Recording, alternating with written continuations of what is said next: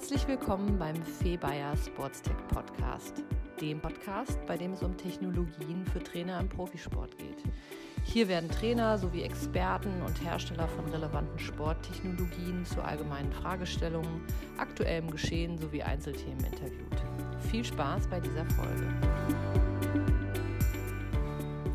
Hallo und herzlich willkommen zum 64. Podcast von Febayer Sportstech. Heute habe ich zu Gast Professor Dr. Frau Böse von der Deutschen Sporthochschule Köln vom Institut für Bewegungstherapie und bewegungsorientierte Prävention und Rehabilitation.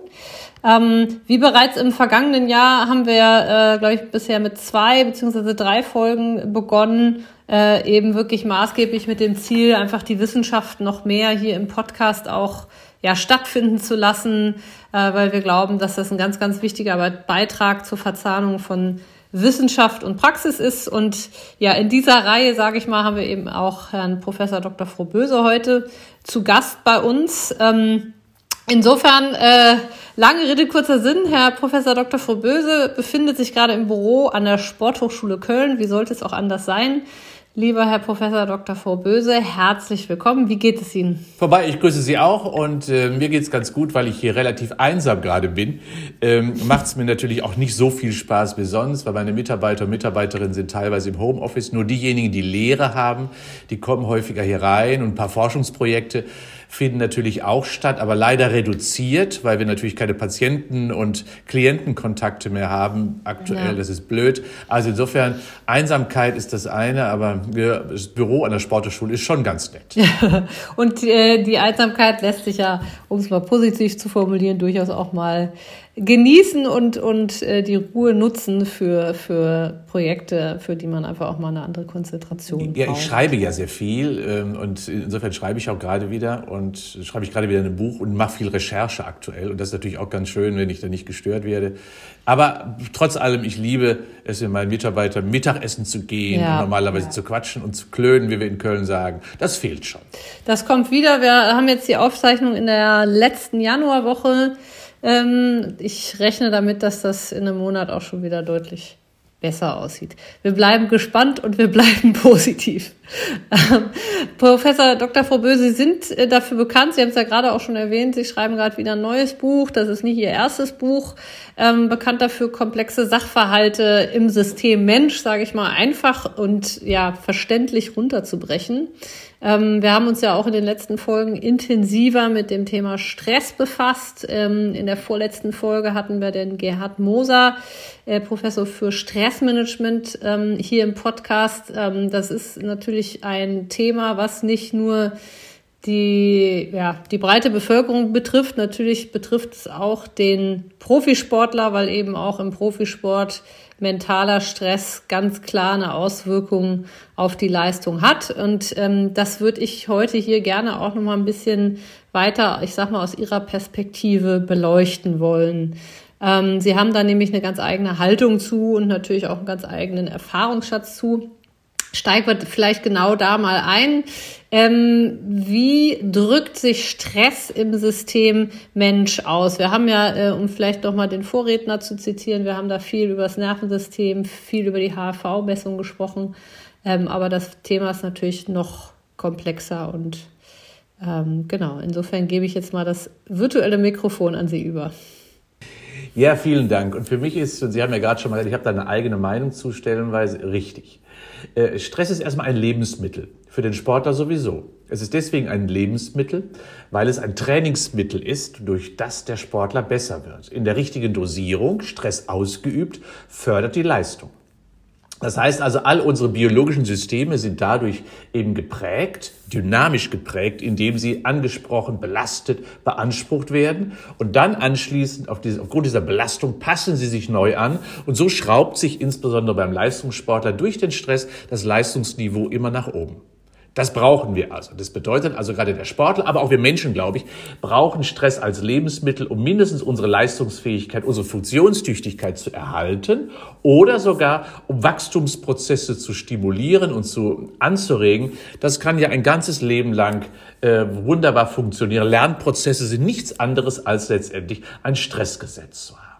In unserem Alltag offensichtlich, und das ist das Grundproblem, ergeben sich natürlich viele Situationen, dass dieser Stress nicht optimal bearbeitet wird. Ich erstens nicht die Quantität der Dauer, also der Bearbeitung nicht optimal zur Verfügung habe. Verdichtung von Arbeitsprozessen beispielsweise, Verdichtung von Leistungsanforderungen, also ein großes Problem. Aus dem Spitzensport kennen wir das, in dem gesagt wird, hm, viel zu häufig müssen die Fußball spielen. Wir haben viel zu wenig Pause dazwischen. Und im Alltag wissen wir das auch dass wir es nicht immer schaffen, am anderen Morgen wieder, wenn wir aufstehen, unsere ganzen regenerativen Potenziale ausgeschöpft zu haben, um dann wieder normale, wiederhergestellte Leistungsfähigkeit zur Verfügung zu haben. Das bereitet zusätzlichen Stress.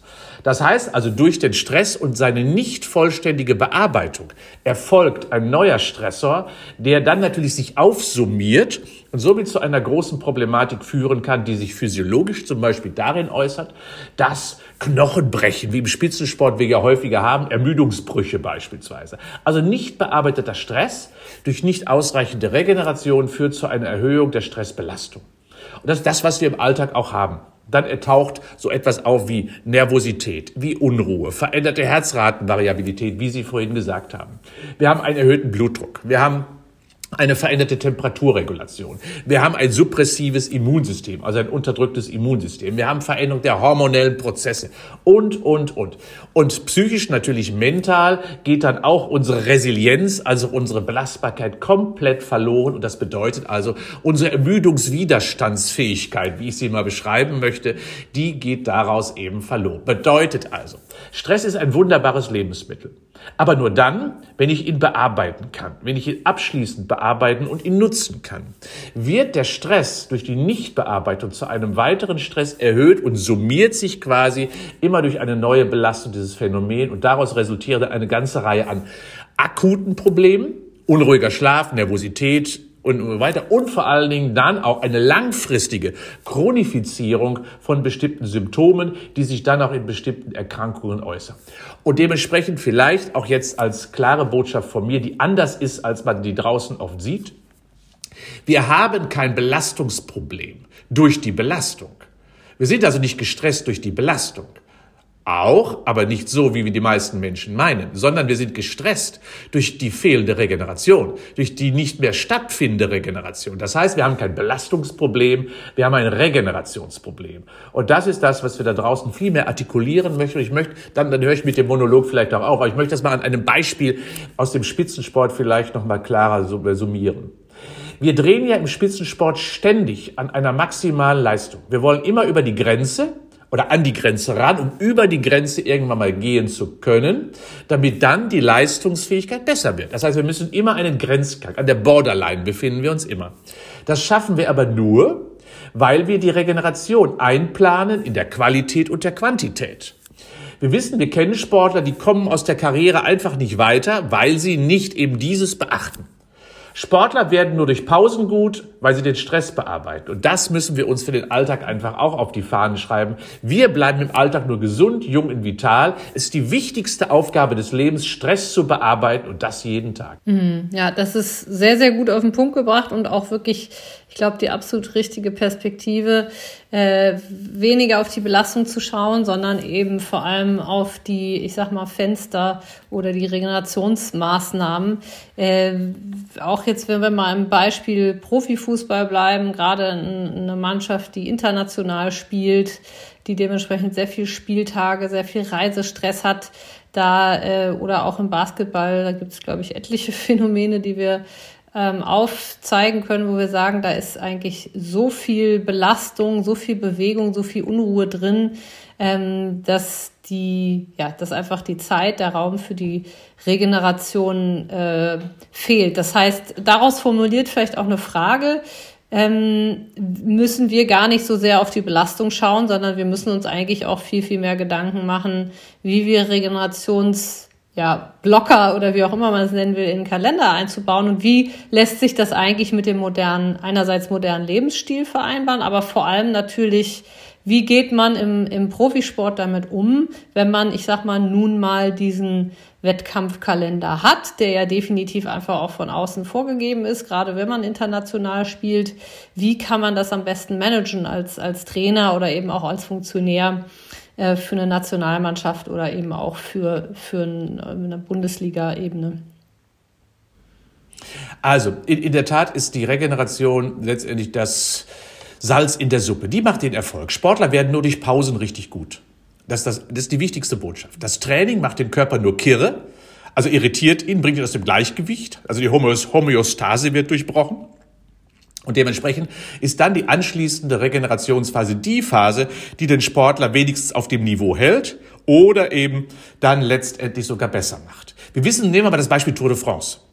Derjenige, der am langsamsten schlechter wird, gewinnt die Tour de France. Weil alle verlieren, alle haben nicht ausreichend Regenerationszeit. Der aber die beste Resilienz hat, der gewinnt am Ende. Das heißt also derjenige, der am, am Anfang vielleicht am meisten Kräfte gespart hat oder der dann eben langsamer schlechter wird. Alle verlieren vier bis sechs Kilo. Alle verlieren an Leistungsfähigkeit. Und derjenige, also der das am besten in den Griff bekommt, der gewinnt. Es ist nicht der, der vielleicht am ersten Rennen der schnellste ist, der vielleicht kurzfristig die größte Maximalkraft, die größte Wattleistung auf dem Fahrradergometer bringt. Der ist es nicht. Ja? Sondern derjenige, der eine bessere, bessere Resilienz hat, der gewinnt. Mhm. Und das machen wir beispielsweise, das ist ein typisches Beispiel, wo eben Re Regeneration nicht richtig funktionieren kann, weil einfach der, der Kalender der Tour de France oder des Giros das gar nicht erlaubt. Oder nehmen wir mal das Beispiel. Äh, Marathonläufer die machen drei Stück im Jahr. Drei, maximal, auf höchstem Niveau. Warum? Weil danach die Zeit die von zwei bis drei Monaten, die Guten, genau, nur die Guten, gut, dass Sie das sagen. Äh, weil daran die Zeit eben benötigt wird, um zu regenerieren, zu reparieren, zu restaurieren. Das kann Monate dauern, bis das Immunsystem wieder alles repariert hat und ein normales Niveau wieder erreicht hat. Und dann gibt es, wie Sie gerade richtigerweise sagen, die breiten Sportler, die das einfach mal so laissez-faire machen und ganz viele negative Faktoren sich damit einkaufen, ähm, die wirklich auch bis in die Proteinsynthese Synthese des Gehirns hineinreichen. Wir wissen, dass viele Menschen, leider kann man auch hier am Rande schon mal mitteilen, äh, die am Rande ähm, dann auch vielleicht schon aufmerksam werden, dass viele Ultraläufer oder insbesondere auch Menschen, die zu viel eben in die Proteinsynthese, also die Aufbausynthese ihres Körpers eben doch negativ einwirken, zu viele Marathonläufe beispielsweise, schon eine größere Neigung haben, an Demenz und Alzheimer zu erkranken, weil einfach die Regenerationsprozesse in zentralen Organen Gehirn nicht mehr optimal ablaufen laufen können. Also Risiken durch fehlende Regeneration sind riesig. Mhm, ja. Also was machen wir im Fußball zum Beispiel? Wir ergreifen Regenerationsmaßnahmen sofort. Das heißt, wir investieren ja unheimlich viel Zeit in die Regeneration, auch unheimlich viel Geld. Das heißt, dort ist ein Masseur, dort sind Saunen, dort sind Entmüdungsbecken, dort sind physikalische Maßnahmen und, und, und. Das heißt, das Training in der Saison findet ja gar nicht richtig statt. Es ist höchstens der Erhalt. Alles andere, was stattfindet, sind nur regenerative Maßnahmen. Temperaturregulation wird da ja ganz wichtig. Die Hitze muss aus dem Körper raus. Das kennen wir von der Eistonne, die wirkt kurzfristig, aber langfristig gibt es eben andere physikalische Maßnahmen, die dort sehr, sehr viel besser sind. Mhm. Rotation ist typisch beispielsweise im äh, Profisport. Das heißt, Trainer müssen darauf achten, Leistungsträger, die ihnen wichtig sind, gerade in, den, in der Endphase einer Liga, in der Endphase einer, einer, eines Turniers, dort eben auf hundertprozentig Kraft setzen zu können und vorher eben mit einem geringeren Intensität mit einer anderen Mannschaft vielleicht doch die Qualifikation zu schaffen und trotzdem dann später eben mehr durchzurasen. Denn dann, wenn es wichtig ist, müssen die Kräfte zu 100 Prozent vorhanden sein. Das heißt, dosierter Einsatz von Ressourcen ist eine ganz wichtige Komponente und nicht Verbrauch von Ressourcen zu einem ungünstigen Zeitpunkt. Und das ist auch eine Botschaft, die wir uns im Alltag mitnehmen sollen. Wir können nicht immer 100 Prozent jeden Tag. Das geht nun mal nicht sondern wir müssen dann unsere Performance bringen, wenn es wirklich wichtig ist. Und wir können auch schon mal routiniert einfach abarbeiten, ohne uns möglichst zu engagieren. Und das, was Sie gesagt haben, ja, Regeneration braucht Zeitfenster. Die haben wir im Sport. Wir planen im Trainingsprozess Regenerationszeiten, die wir niemals aufgeben würden. Wir würden doch niemals einem Mats Hummels zum Beispiel sagen, spiel doch morgen noch mal. War doch gestern so schön, mach es doch morgen noch mal. Geht nicht, weil dadurch verbrauchen wir seine Ressourcen, die wir dann, wenn es wirklich wichtig wird, unbedingt benötigen. Wenn wir sie aber vorher fälschlicherweise einsetzen, dann geht es schief. Und insofern, ja, Arbeitskraft ist dadurch geprägt, indem wir ihr Möglichkeit geben, sie wieder aufzubauen im Alltag. Das heißt, wir brauchen Ruheinseln, Zeitinseln, die das ermöglichen. Und vor allen Dingen brauchen wir eine optimale Gestaltung der, Regener der wichtigsten Regenerationsphase der Freizeit am Abend und in der Nacht, um dann letztendlich die Reparaturprozesse und die Regenerationsprozesse ja zum Tragen, zum Umsetzen quasi zu bringen und zu ermöglichen. Was ist Ihrer Meinung nach, das ist jetzt natürlich eine sehr pauschale äh, Frage, aber irgendwo muss man es ja vereinfachen. Ich sage mal, nach einem äh, intensiven 90 Minuten Bundesligaspiel ähm, am Abend äh, Spielzeit, ähm, was denken Sie, was kann man das überhaupt pauschal sagen? Frage zurück. Was, was, was ist da eigentlich die, die aus Ihrer Empfehlung empfohlene äh, Regeneration und Regenerationszeit? Also ich gebe ich gebe mal zwei, drei Beispiele. Nach einem normalen Jogging-Training, wenn wir, wenn wir beide laufen gehen, wissen wir, wenn wir trainiert sind, brauchen wir maximal 24 Stunden. Ungefähr. Weil wir laufen aerob, immer mit Ausreichend, also quasi mit parallel stattfindender Regeneration, die ein bisschen Ressourcen klaubt. Anfänger sicher schaffen das nicht mit 24 Stunden, die brauchen ein bisschen länger, also 32 Stunden. Machen wir ein Muskelaufbautraining, also gehen wir zum Beispiel in eine hohe Belastungssituation mit hoher Schnellkraftbelastung, wie zum Beispiel der Fußballspieler hat ja, äh, wo auch schon mal Gewebe kaputt geht und beschleunigt und abgebremst wird, gesprungen wird, dann gehen wir von 72 bis 84 Stunden Regenerationszeit aus. Natürlich ergreifen wir eben ganz viele Maßnahmen. Dazu gehören die physikalischen Maßnahmen, dazu gehören die, die, die Nutrition, die Ernährungsweise, also wie gebe ich dem Körper was an Baustoffen zurück. Aber ich gebe auch noch mal ein anderes Beispiel, Lernprozesse.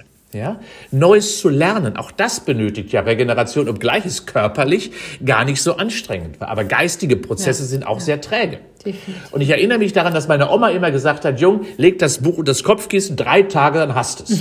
so ähnlich ist das in der Tat. Wir brauchen für Lernprozesse, also für kognitive Bearbeitungsprozesse, haben wir einen Spitzensportler, der eine neue Technik erlernt der umlernen muss, weil die alte Technik nicht mehr richtig funktioniert, der Tennisschlag, sich vielleicht Fehler eingeschlichen haben, beim Golfschlag der Schwung nicht mehr richtig optimal funktioniert, braucht er für das Neulernen mindestens 72 Stunden, auch also mindestens drei Tage.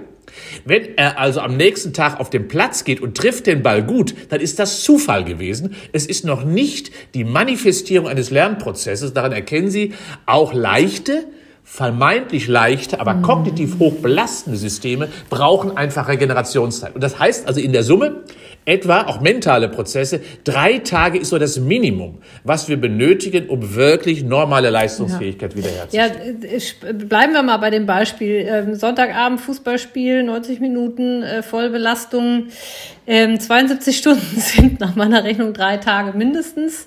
Ähm, dann haben wir, wenn wir international spielen, zum Beispiel, das gar nicht, gar nicht die Möglichkeit, diese Regenerationsfenster oder Zeiten einzuhalten. Wie managt man das am besten? Ja, mit Regenerationstraining. Äh, also man, man macht sofort nach dem Sport, ist vor dem Sport also was machen wir? Wir machen ja, wir bringen ganz schnell die Hitze aus dem Körper. Also die klassische, klassische ist ja das Cool Down. Das Cool Down ist lästig, ich weiß das. Ja? Aber das Cool Down nach dem Sport ist deswegen wichtig, um eben temperaturregulativ in die Stoffwechselprozesse reinzugrätschen. Warum? Also was passiert? Stellen Sie sich mal vor, wir haben ein Champions League Viertelfinale. Ja? Äh, Elfmeterschießen. Ähm, und ganz dramatisch und so weiter und so fort. Dann schicken wir die Jungs doch nicht nach Hause. Die haben ja eine Birne voller Gedanken. Die sind erhitzt, aufgeregt, aufgewühlt, nervös. Die kommen ja niemals in einen Schlaf, der aber wichtig ist, um zu regenerieren. Also müssen wir relativ schnell Maßnahmen ergreifen, jetzt die Hitze aus dem Körper zu bekommen und alle und Funktionen zu normalisieren. Und aus dem Kopf, ja. genau. Deswegen gibt es ja das schöne Wort des Hitzkopfs. Mhm. Ja? Und deswegen kühlen wir den Kopf insbesondere ab, aber auch über den Körper. Und wir kühlen quasi über den Körper den Kopf ab. Also deswegen machen wir ein Cool Down. Das heißt also, äh, Spiel zu Ende, unter die Dusche, kurz was getrunken, kurz einen kleinen Snack gegessen, um die ersten Energiereservoirs wieder aufzufüllen. Und dann geht es raus.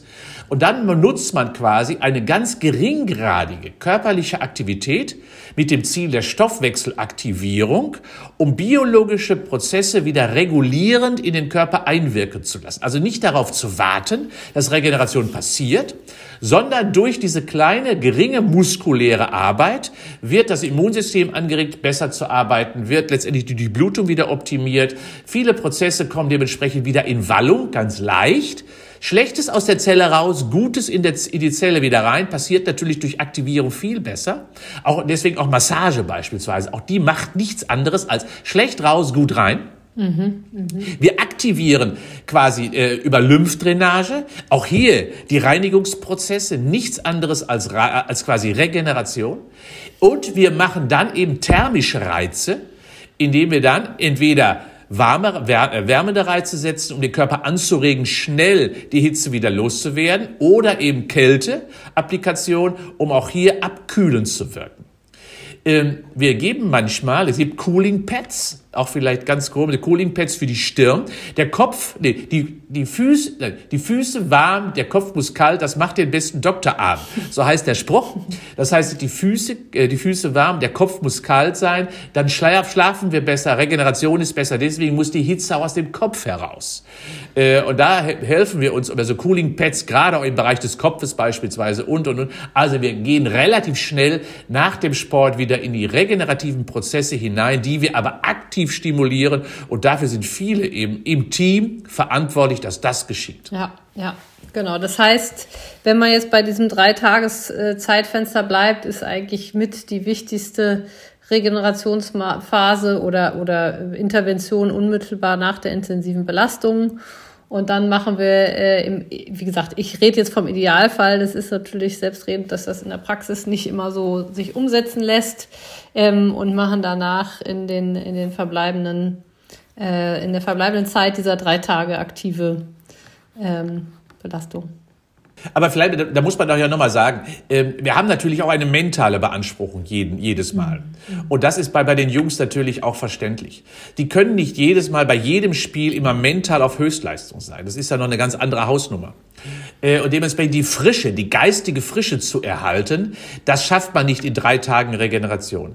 Man kann sich vorstellen, wieder ein Spiel und nochmal ein Spiel, oh, dann muss ich wieder nach da fahren und nach da fliegen und so weiter und so fort. Das ist mental extremst herausfordernd, ja. weil die Belastungen um das ganze Themenfeld herum neben dem Spiel natürlich auch vorhanden ist. Der Manager, die, äh, die ganze Presse und so weiter und so fort. Man kommt, die kommen ja nie so richtig runter. Umso wichtiger ist es, und das machen ja viele Fußballclubs, dass zum Beispiel nicht immer identische Personen zur Pressekonferenz gehen, dass man hier rotiert. Auch wenn die Presse es gerne anders möchte. Dass man immer, gerade in der Nationalmannschaft, erleben wir ja, da darf jeder mal, ja, richtig auch so. Das Gleiche gilt eben für die Presse, dass man, viele sagen, die sind arrogant, nein, die müssen mental auch eine Frische behalten. Und das heißt also, dass also der Zugriff auch von außen nicht sehr groß ist, immer sich damit auseinanderzusetzen. Umso wichtiger ist auch mal, das finde ich sehr gut, das habe ich auch nie verstanden, dass viele Trainer dann dazu tendieren, äh, möchte keine Namen nennen, Straftrainings anzusetzen beispielsweise, ja, äh, um dann noch mehr Belastung, noch mehr Stressoren quasi, äh, zu, quasi auf den Organismus auszuüben, wo die Frische noch mehr weggeht. Ähm, also dann lieber raus aus dem ganzen System. Äh, fahr doch mal kurz in die Berge, auch mal andere Trainingsinhalte, was ja auch gemacht wird, glücklicherweise zuzulassen, um wirklich aus dieser Alltagsbelastungssituation des Sports mal rauszukommen. Das ist ganz bedeutsam. Ja, also ich erlebe da durchaus den Spitzensport und vielleicht im Besonderen dann doch auch mal wieder den Fußball äh, schon auch so, dass er gerade in, in einer großen Phase des Umbruchs ähm, sich befindet, eben auch ja äh, generisch gesprochen, aber natürlich auch im Speziellen für den Fußball gesprochen, kommen wir so ein bisschen aus einer Zeit, wo eigentlich immer nur der Fokus aufs Training gelegt wurde. Jetzt ziehen ja auch immer mehr äh, Wissenschaftler, Sportwissenschaftler äh, ein in den gerade in den Fußball und damit setzt sich natürlich auch die Wissenschaft oder die neuesten wissenschaftlichen Erkenntnisse da auch immer mehr durch und dadurch eben, also ich es kommt jetzt auch immer stärker dieser Fokus auf die Regeneration und es wird natürlich auch von oben immer, immer wichtiger, dass eben auch auf Cheftrainerebene das Wissen vorhanden ist und einfach auch diese Freiräume geschaffen werden ähm, für die tolle Arbeit, die die Kollegen in den Stäben leisten. Also sehe ich ganz genauso und das ist auch wichtig. Wir, äh, Spitzenleistung ist immer nur interdisziplinär zu erbringen.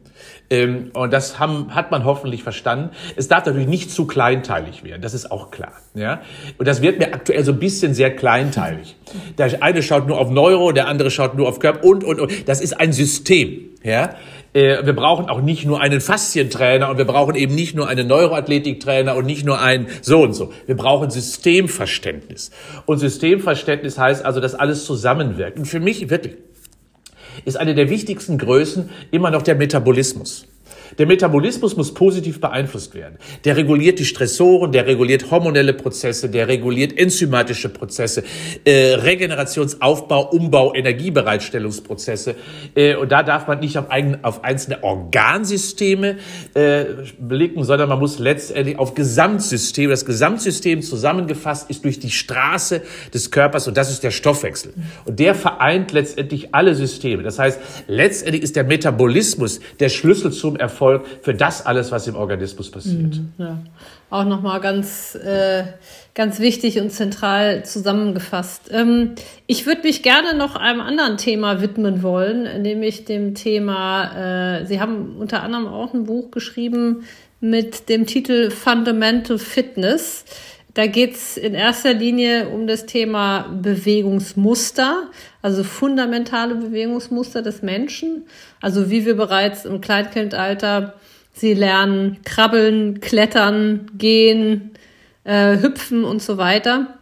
Und diese Bewegungsmuster oder anders, diese Zeit im Leben eines Menschen ist die Zeit, wo der jeweilige Körper, sage ich mal, diese Bewegungsmuster erlernt und ich sag mal, nach hinten raus wird es dann immer schwieriger, das nochmal umzuprogrammieren. Da habe ich auch sehr spannende Geschichten aus dem Spitzensport, wo dann teilweise auch versucht wird, den Laufstil zu ändern mit, mit ganz, ganz, ganz viel Arbeit, jahrelanger Arbeit und in der Stresssituation im Wettkampf verfällt der Sportler wieder natürlich in sein altes Bewegungsmuster.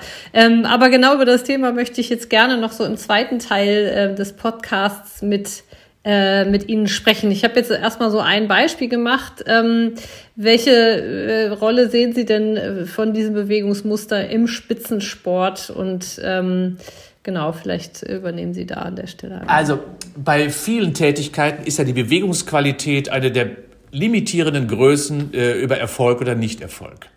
Äh, wir wissen, dass äh, bei allen technischen Disziplinen, nehmen wir mal die schwierigen leichtathletischen Disziplinen, Stabhochsprung, Diskuswerfen, Hammerwerfen beispielsweise, die Bewegungstechnik die entscheidende Rolle spielt. Die Kraft ist das eine, die Schnellkraft das andere, aber letztendlich ist die Bewegungsqualität, also die Übertragung der Kraftelemente auf das Wurfgerät oder in den Stab hinein beim Stabhochsprung die entscheidende Größe.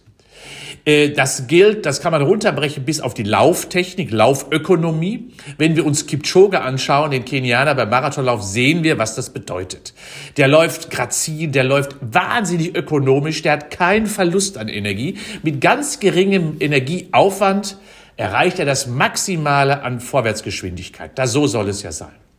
Denn deswegen ist er so schnell äh, eben auch anderen überlegen, seit vielen, vielen Jahrzehnten, weil er so wahnsinnig ökonomisch unterwegs ist. Das ist nicht nur eine Frage des Trainings. Aber das hat er schon sehr früh in seiner Kindheit gelernt, kann man das sagen? Das hat er, ja, das ja. hat er früh gelernt, weil er hat früh laufen gelernt. Und, letztendlich ist ja, ähm, ist gerade aus Langlaufen oder alle Ausdauerdisziplinen dadurch geprägt, je ökonomischer man von A nach B kommt, umso äh, energiesparender ist man unterwegs. Und das ist Ausdauer. Mhm. Und natürlich muss der Körper die Energie bereitstellen, aber der Verbrauch, die Verbrauchsseite ist ja das andere. Und das charakterisiert sich einfach durch eine ökonomische Bewegungsform. Oder eben, äh, gerade bei maximal kräftigen Aspekten ist es eben der maximale, die maximale Übertragung seiner eigenen Energie, seiner eigenen Produktion auf beispielsweise äh, die sportliche Situation, auf die Kugel, auf den Diskus, auf den Speer, auf den, äh, auch auf den Dreisprung beispielsweise, in die, um die Katapultwirkung äh, quasi der Achillessehnen über, auf die Achillessehne übertragenen Kraft zu nutzen und, und, und. Und daran erkennt man schon. Also, äh, Training ist das eine im Sinne der körperlichen Verbesserung, was Kraft, Ausdauer, Beweglichkeit betrifft. Aber ganz entscheidend zusammenführt ist ja die Bewegungsqualität.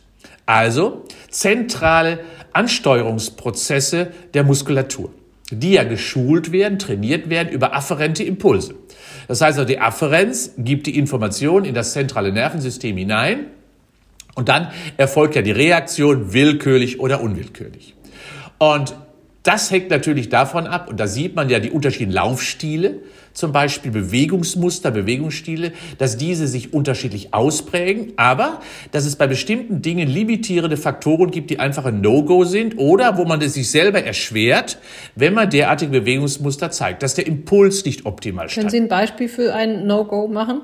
Ja, indem ich zum Beispiel bei bestimmten Bewegungsformen zu spät bin. Nehmen wir mal das Beispiel der Skispringer, ja, in, in den Wintermonaten, ja. Wenn die auch noch so viel Sprungkraft haben, und die über die treffen sich auf dem Balken nicht optimal, ja, dann verpufft die ganze Energie und den Linder 30 Meter wieder gelandet. Ja, ja ähm, also das heißt also die Übertragung äh, der quasi in das Bewegungsgefühl hinein, also in das Schweben hinein. Und so wissen wir beispielsweise, dass auch hier, äh, selbst wenn rohe Kräfte noch vorhanden sind, dass es trotzdem möglich ist, bei identischer Sprungkraftleistung völlig unterschiedliche Ergebnisse zu erbringen, weil einfach die Bewegungs, das Bewegungsgefühl, das Bewegungsempfinden, die Antizipation und, und, und alles, was dazu gehört, einfach unterschiedlich ist. Und deswegen meine ich, dass also ganz viele kognitive, mentale Steuerungsprozesse ausgelöst durch bestimmte Sensoren, Wahrnehmung, äh, dann zu einer Umsetzung hin in eine optimale Bewegungsqualität führt, dass das bei vielen Sportlern sehr entscheidend dafür ist, wie ist eigentlich das sportliche Resultat. Und deswegen habe ich das Thema Fundamental Fitness geschrieben. Weil viele doktern da herum, wie Sie es gerade richtigerweise beschrieben haben, immer in dem Duktus der alten Bewegungsqualitäten. Und Umlernen ist das Schwierigste, was man machen kann. Ja, äh, da ist Neulernen sehr viel einfacher. Ja, Gegenfrage. Geht Umlernen überhaupt bei, bei, bei Ja, in stressigen Situationen, Sie haben es ja, ja. beschrieben, äh, schwierig. Das sieht man ja bei den vielen Golfspielern, die immer dann wieder in das Muster fallen. Das sieht man bei Sprintern, bei Läufern, die, oder auch beim Turnen ganz schwierig, manchmal auch bei den komplexen Bewegungsmustern, dass es genau deswegen nicht funktioniert. Oder bei der schwierigen Disziplin Stab, Hochschuh oder Hammerwerfen. Das funktioniert eben deutlich schwieriger. Umlernen ist also schwierig schwieriger als Neulernen. Genau. Setzt viel mehr Disziplin, setzt viel mehr auch Arbeit miteinander äh, mit, und Auseinandersetzung damit zusammen. Heißt also für mich Fundamental Fitness, ich führe es wieder zurück ich wollte es wieder zurückführen, das Bewegungslernen auf die ursprünglichste Basis. Und das sind auf kindliche Lernprozesse, wobei man immer sagt, kindlich, ja, das sind die klassischen. Nein, es sind aber Bewegungsmuster, die jeder Mensch biologisch, physiologisch, ontogenetisch quasi und phylogenetisch lernen, mitbekommen hat und quasi danach ausprägen muss. Und das heißt also, setzt doch mal etwas früher an. Versucht nicht die Armbewegung beim Laufen zu optimieren, sondern vielleicht geht ihr zurück auf die asymmetrische Bewegungsform beim Krabbeln, beim Kriechen, beim Rollen. Und dieses nochmal wieder zu integrieren in ein altes Bewegungsmodell mhm, quasi und dieses als neues Fundament zu schaffen, um dann wieder aufzubauen, dauert ein wenig dann ist es kein Umlernen, dann ist es Neulernen. Also hervorholen der im Augenblick über neue Bewegungsmuster zugedeckten, reflektorischen Bewegungsformen. Vielleicht nochmal zurück. Äh, äh, woran man erkennt, dass die alle noch da sind. Das ist alles noch da. Wenn wir beispielsweise Hirntraumatiker haben, also Menschen, die neu, die schon sehr erwachsen waren, dann ein Hirntrauma erleiden, denen wird manchmal die Bewegungskontrolle genommen die willkürliche Kontrolle genommen bei bestimmten Erkrankungen. Nehmen wir mal sowas wie, ein, wie, ein, wie ein Schlaganfall oder wie eine neurologische Erkrankung, äh, chronische Erkrankung beispielsweise, wie ein Parkinson oder wie, äh, wie eine Ataxie beispielsweise. Dann verändert sich die Bewegungskontrolle und die Bewegungssteuerung. Und wenn man dann aber zurückblickt, erkennt man bei diesen Erwachsenen plötzlich kindliche Muster, die damals schon da waren. Die haben Reflexe, die plötzlich wieder auftauchen. Das erkennt man also. Wir Erwachsene haben also quasi diese äh, alten Bewegungsmuster überlernt oder in alte oder in neue Bewegungsmuster integriert und eingebaut. Heißt also, Bewegung, neue Bewegungen basieren immer auf alten Mustern. Und ich führe es zurück auf, bei Fundamental Fitness einfach wieder zurück auf diese Muster, um dann darauf aufbauen, neue Bewegungstechniken zu erlernen, die es dann wieder ermöglichen, gerade auch im Spitzensport, auf ein neues Niveau der Bewegung zurückzukommen. Aber das habe ich jetzt richtig verstanden. Das heißt wirklich konkret, wenn ich meinen Laufstil optimieren möchte, müsste ich diesen Weg gehen und in diese, ich sag mal, ersten Bewegungsabläufe wie zum Beispiel Krabbeln zurückgehen und da eigentlich schauen und anfangen, okay, was, ich sag mal, wo hat sich der Fehler eingebaut und wo müssen wir in dieser individuellen Evolution also, arbeiten? Also, also grundsätzlich ist, ist das genau der richtige Weg. Das heißt also wirklich einfach nochmal hervorholen, neue Muster, äh, quasi eine G-Schule, die sogar noch ein paar Schritte zurückgeht, indem man dann natürlich auch das Gehen ist ja nur ein Prozess dessen, der vorher bereitet wurde.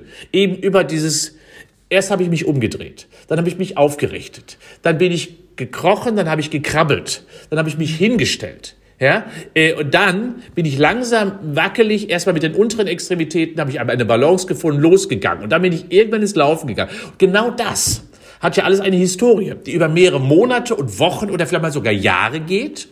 Und diese wieder hervorzuholen zeigt also, dass das eine immer nur das Ergebnis ist dessen, was vorher passiert war und was vorher mhm. passiert ist. Sehr spannendes Thema, weil das natürlich auch wirklich nicht nur im Profisport relevant ist, sondern auch ja, für die breite Bevölkerung. Ähm, Beispiel äh, Fersenläufer versus Fußballen, äh, Fußballenläufer. das hört sich komisch an, aber Sie wissen, was ich meine. Wo kommt das her? Also haben wir das uns im Zweifelsfall bei unseren Eltern abgeschaut? Ist es vielleicht doch irgendwie eine Veranlagung in der Persönlichkeit verankert? Das ist ja jetzt auch nur eins von 10.000 Beispielen. Ähm, aber eben, um mal bei dem konkreten Beispiel zu bleiben, wo gucken wir das uns ab? Oder ist das die eigene Anatomie? Wo kommt das her? Also, also grundsätzlich ist das relativ einfach. Äh, der normale Gehvorgang ist immer ein Fersengang. Immer ja, weil das Abrollen und die Kinematik unserer gesamten Gelenke zunächst immer erst einmal äh, es nur ermöglicht, wenn ich es denn richtig mache, dann mich über die Großzehe irgendwann ganz zum Schluss abzudrücken. Das normale Gehen ist immer ein Fersengang. Dafür haben wir, sind wir auch anatomisch ausgestattet. Nicht umsonst haben wir gerade unter der Ferse ein richtiges Fettpolster, weil genau dort eben auch die gesamte Kraft äh, dann auch absorbiert, quasi wie ein Stoßdämpfer äh, quasi kompensiert werden kann. Wenn ich allerdings schneller werden möchte, mache ich es so, indem ich meinen Körperschwerpunkt nach vorne verlagere. Mehr muss ich gar nicht tun. Das heißt, ich versuche weiter zu gehen, lagere aber meinen Oberkörper nach vorne und was passiert? Ich kann nicht mehr auf der Ferse gehen. Ich komme über den Mittelfuß irgendwann auf den Vorfuß. Weil nur dann letztendlich das Zusammenspiel sämtlicher biologischer, physiologischer Prozesse, Kraftübertragung, Ökonomie dann funktioniert, wenn ich quasi meinem Körperschwerpunkt folge und dann entsprechend die Kinematik, die Arthrokinematik daran ausrichte, also meine Gelenkbewegung und die Kraftübertragung. Das heißt, es ist eine Geschwindigkeitsfrage. Es macht überhaupt keinen Sinn, einen Ausdauerlauf, so ist der Körper auch niemals angelegt, auf dem Vorfuß stattfinden zu lassen. Wenn ich also ganz ruhig laufe, sondern ganz im Gegenteil, es überlastet Strukturen viel zu sehr. Dafür ist in der Regel der Mittelfuß ausgedacht, in dem nämlich dann über eine große Kraftübertragungsfläche, gerade bei Ausdauernläufen, die Belastung für den Körper möglichst gering gehalten wird, weil die Übertragung der Kraft auf einer größeren Fläche weniger belastend ist als auf einer kleineren Fläche. Wenn ich allerdings sprinten möchte, spielt das keine Rolle, ist eine kurzzeitige Belastung. Dann nutze ich natürlich den Katapulteffekt, der aus der Vorspannung der Sehne heraus resultiert, äh, um dann eben möglichst schnell zu laufen. Und das steuere ich quasi über die Oberkörperbewegung. Mhm. Indem ich mich nach vorne oder nach hinten neige, bremse ich oder beschleunige ich. Und wenn ich das einfach mal zulasse, brauche ich mir gar keine Gedanken machen über die Form meines Fuß, meines Vorfuß, Rückfuß oder Mittelfußlaufes. Das geschieht von ganz alleine. Ja? Äh, und wenn ich in mein, im Wald hier diese Rehchen alle sehe, die auf dem Vorfuß dann versuchen, dann zu traben, das ist eine viel zu hohe Belastung und ich bin mir sicher, das halten die nicht lange durch. Aber das ist äh, dennoch so, dass ich das bei Kindern gerne mir anschaue. Ich finde das immer super spannend. Wie bewegen die sich einfach so intuitiv und äh, was kann man da auch draus ablesen? Da würde ich gerne auch gleich nochmal näher drauf eingehen.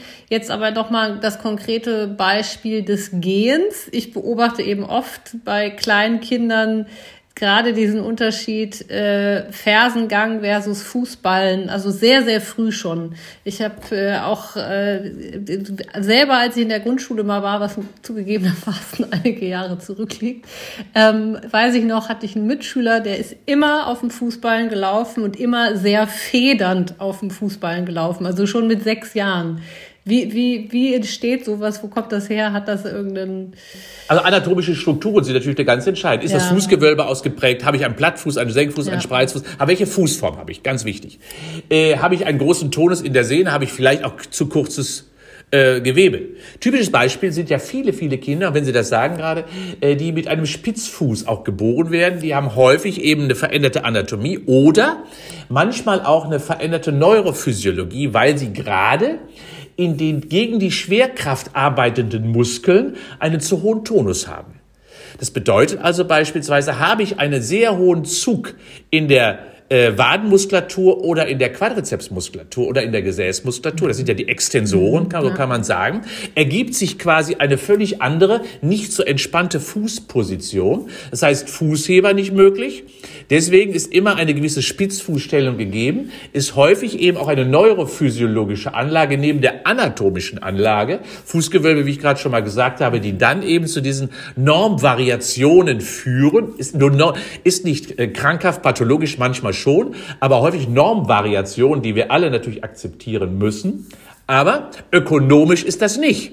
Ja, äh, auf die Dauer auch nicht richtig. Der würde, wir würden den niemals zu einem Marathonläufer bringen wollen oder mögen, weil er eben eine andere Normvariante mitbringt, die wir akzeptieren können, aber die letztendlich dann auch Prädisposition ist für bestimmte andere Tätigkeiten, für sportliche Tätigkeiten oder für andere Leistungserbringen, weil eben dieses äh, eine Normvariante ist, genau wie lange Beine äh, mhm. bei Usain Bolt oder eben die schlachsigen Beine oder die langen Füße bei Dirk Nowitzki. Äh, das sind Normvarianten, ja. die eben zu extremeren Leistungen dann auch befähigen ja. oder sie einfach reduzieren. Naja, oder im leider auch negativen äh, Falle ausgedrückt, kann es natürlich auch eine Prädisposition für Verletzungen, je nachdem, mit welcher Konstitution wir es zu tun haben. Das wäre auch so ein bisschen mein nächstes Stichwort. Sie haben ja jetzt gerade auch schon über die Muskulatur oder die Bedeutung der Muskulatur gesprochen. Stichwort Muskeltonus. Äh, da kann man auch noch mal sehr, sehr viel drüber sprechen, warum der eine einen höheren, der andere niedrigeren hat. Ähm, genau da würde ich aber gern mal bleiben. Also es gibt einen Zusammenhang zwischen äh, Muskulatur, Muskeltonus und, und Emotionen. Ich glaube, das naheliegendste, was man wahrscheinlich sagen kann, ist, dass ich natürlich unter Stress einen, höheren Muskeltonus habe. Das ist aber sehr, sehr vereinfacht von mir als Laie ausgedrückt. Ähm, ich würde gerne noch mal da so ein bisschen tiefer darauf eingehen wollen. Äh, Stichwort Muskulatur, Haltung, Emotionen. Ja, also äh, auch da stehe ich manchmal relativ alleine in meiner Meinung, weil ähm, Muskulatur häufig nur als Werkzeug betrachtet wird. Ja? Äh, oder wurde insbesondere. Ähm, ich sehe das ganz anders. Muskulatur ist eines der größten endokrinologischen Organe. Es schüttet ähm, Enzyme aus, es schüttet Myokin-ähnliche, also hormonähnliche Botenstoffe aus, sogenannte Myokine ähm, die dann bestimmte Prozesse im Körper stimulieren, aktivieren. Das beeinflusst das Immunsystem, Heilungsprozesse, Wachstumsprozesse. Also Muskulatur ist endokrinologisch. Neben dem Fett äh, das größte Organ. Zweitens, Muskulatur ist ein emotionales Organ. Sie haben das gerade schon beschrieben. Anspannung, Verspannung äußert sich immer äh, auch in der Muskulatur. Wir sehen das bereits an der Mimik. Wir sehen die Stimmung von Menschen im Gesicht. Und wer macht das? Muskeln. Nichts anderes. Ähm, und wir sehen es auch, wenn wir uns freuen, wenn wir jubeln, wenn wir wütend sind, treten wir entweder irgendwo gegen, Wut, äh, wir leben es körperlich aus, oder wir sehen es auch immer in der Haltung. Zusammengekauerte, traurige Menschen haben ein völlig anderes Körperbild als lustige, fröhliche, freundliche Kölner, ich sag das mal so, ja, die, die auf dem, Kar die auf dem Weg zum Karneval sind, ja, die sehen anders aus. Also insofern, äh, oh, das unbewusst, das ist das Entscheidende, unbewusst. Äh, und daran erkennt man, ja, äh, Muskulatur ist immer Ausdruck unserer mentalen Situation. Und das hängt unter anderem damit zusammen, dass wir natürlich ein enges Zusammenspiel haben in der Afferenz und der Efferenz zwischen Körper und Geist. Ähm, weil natürlich auch in der Peripherie unseres Körpers über die Muskulatur viel Information in das zentrale Nervensystem hineingegeben werden, aber auf der anderen Seite natürlich auch Informationen aus dem Gehirn in der Peripherie landen. Das heißt, man redet ja miteinander. Und nicht umsonst haben wir ja ganz viele im Körper verteilte ja, Wahrnehmungsorgane die Muskelspindel, die Sehnenspindel, die ganzen Rezep äh, Propriorezeptoren, die Thermoregulatoren, die, äh, die biochemischen Propriozeptoren, also Mechan nee, äh, doch, Mechanorezeptoren und und und. Also gibt da ganz, ganz viele, eben unendlich viele. Und daran erkennt man schon, ja, Muskulatur ist Wahrnehmungsorgan. Und damit lebt es auch Emotionen und psychische Reaktionen einfach aus. Hm, ja. Viel zu wenig beachtet und viel zu wenig betrachtet. Und deswegen ist es richtig, dass wir bestimmte Techniken auch entwickelt haben, die nämlich über die Muskulatur dann wiederum entspannend, regulierend, ausbalancierend auf das Gehirn einwirken. Psychophysische Regulation nenne ich das immer. Also über die Körperlichkeit psychisch regulierend einzuwirken. Das heißt, ich schaffe es, Menschen über körperliche Aktivität hochzuholen aus der Lethargie, aus der Trägheit, aus der emotionalen Verstimmtheit, hochzuholen oder ich schaffe es auch die Überflieger ja, runterzuholen. Die Nervösen, die, die immer Aufgeregten, die immer, ja, quasi Quirlingen, die hole ich über Körperlichkeit auch wieder runter. Und dann erkennt man schon, wie letztendlich neben der energetischen Beanspruchung auch letztendlich andere Prozesse, biochemische Prozesse oder auch emotionale Prozesse regulativ Körper und Geist miteinander verbinden. Und das ist Muskulatur, die das verbindet und niemand anders. Ja, spannend. Ähm, wenn wir jetzt mal bei dem Beispiel bleiben, dass Sie über die psychisch-physischen äh, oder über die psychisch-physische Achse regulieren. Ähm, das heißt, der eine, der, ich sag mal, eher im Sympathikus drin ist, der andere, der eher im Parasympathikus drin ist, äh, bekommen die dieselbe Maßnahme, um eigentlich, ich sag mal, beide Systeme wieder auszubalancieren? Oder was, oder können Sie da einfach ein paar Beispiele für Interventionen ja, das, machen? Das, also ich glaube, das, das erkennt sich schon am Wort. Ähm, aber ich mache mal ein paar Beispiele. Prüfungsangst, ne? Stress, ja? Ich, dann, was sage ich dann meinen Studierenden? Lauf mal viermal die Treppe hoch und komm wieder runter, ist alles wieder gut. Eine Möglichkeit. Darauf reagieren viele. Hit, High Intensity. Relativ schnell ja. erreicht, dann hat der Körper keinen oder der, gerade der Geist keine mhm. Zeit mehr, sich mit seinen Sorgen und Ängsten in dem Moment auseinanderzusetzen. Funktioniert wunderbar. Ja? Kurzfristig richtig. Oder auch wenn man dann, sagen. wenn man, ich empfehle es auch immer, wenn man mit dem Fahrrad dann morgens zur Prüfung fährt, ist viel besser als mit dem Auto im Stau. Da potenziert sich das noch. Psychophysisch regulierend. Je nachdem, wo man ist. In Berlin kann das durchaus Ja gut, das kann, das kann, das kann ich mir vorstellen. Das kann ich mir vorstellen. Ja klar, also da mit dem Fahrrad unterwegs zu sein, ist vielleicht etwas aufregender. Auf der anderen Seite äh, mache ich es beispielsweise, wenn ich durch den Beruf manchmal auch angespannt bin, auch verärgert bin oder gestresst bin, dann gehe ich immer lieber laufen, ruhig, meditativ. Dann kommt die dunkle Wolke, die kommt so rein von rechts. Ich halte sie kurz fest und dann ist sie wieder weg. Weil ich kann sie nicht festhalten beim, beim Sport. Wir müssen immer davon ausgehen, dass 50 Prozent meiner Aktivitäten äh, äh, quasi meine, meiner Gehirnaktivitäten dann für das körperliche Aktivsein draufgehen. Deshalb gar nicht mehr so viele Ressourcen, um viel nachzudenken und mich darüber auseinanderzusetzen. Das heißt also, meine emotionale äh, Ressource ist deutlich geringer geworden, mindestens um 50 Prozent reduziert und so wird die Sorge immer geringer. Wenn ich das dann noch vielleicht, wenn ich noch mal richtig entspannen möchte, und dann mache ich klassische psychophysische Relaxation, zum Beispiel der Jacobson, ja, indem ich also quasi Muskelanspannung betreibe und dann in meinen Körper hinein reguliere und wirklich über entspannte Muskulatur dann wiederum quasi meinen Körper und Geist äh, quasi entspanne. Auch eine ganz wichtige Botschaft. Alle Menschen, die angespannt sind, sollten Muskulatur auch anspannen, um dann mhm. Den Prozess der Regulation über eine sich dann herausfordernde Entspannung der Muskeln, dann auch Entspannung im Geist zu realisieren. Also Anspannung vor Entspannung ist bei vielen Menschen die beste Methode. Ja, ja. Ja, wunderbar. Und klar, da gibt's natürlich unglaublich viele andere Interventionen. Natürlich. Wir haben gar nicht richtig über Atmung, Meditation, ja, Yoga. Äh, HIT war so eins der neueren oder der Phänomene, die in den letzten Jahren sehr viel an Popularität gewonnen haben.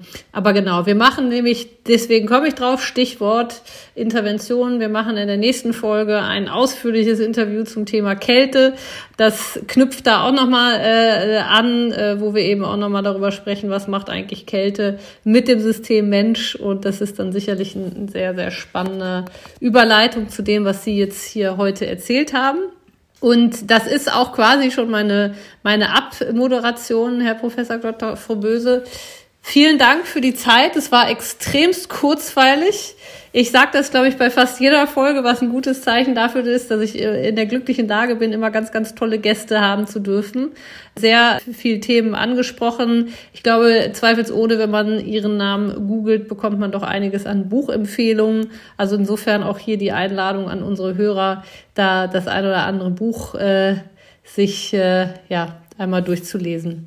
In diesem Sinne, Herr Professor Dr. Froböse, vielen Dank für Ihre Zeit, für die spannenden Einblicke und alles Gute Ihnen. Bis bald Ihnen auch. Tschüss. Dankeschön. Tschüss.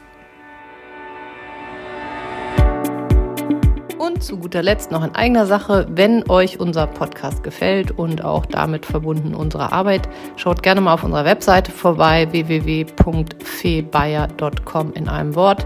Dort erfahrt ihr mehr über unsere Arbeit. Ähm, dort haben wir auch Verlinkungen zu Veröffentlichungen in der Presse, zu unserem Podcast natürlich und zu den Technologien, mit denen wir arbeiten.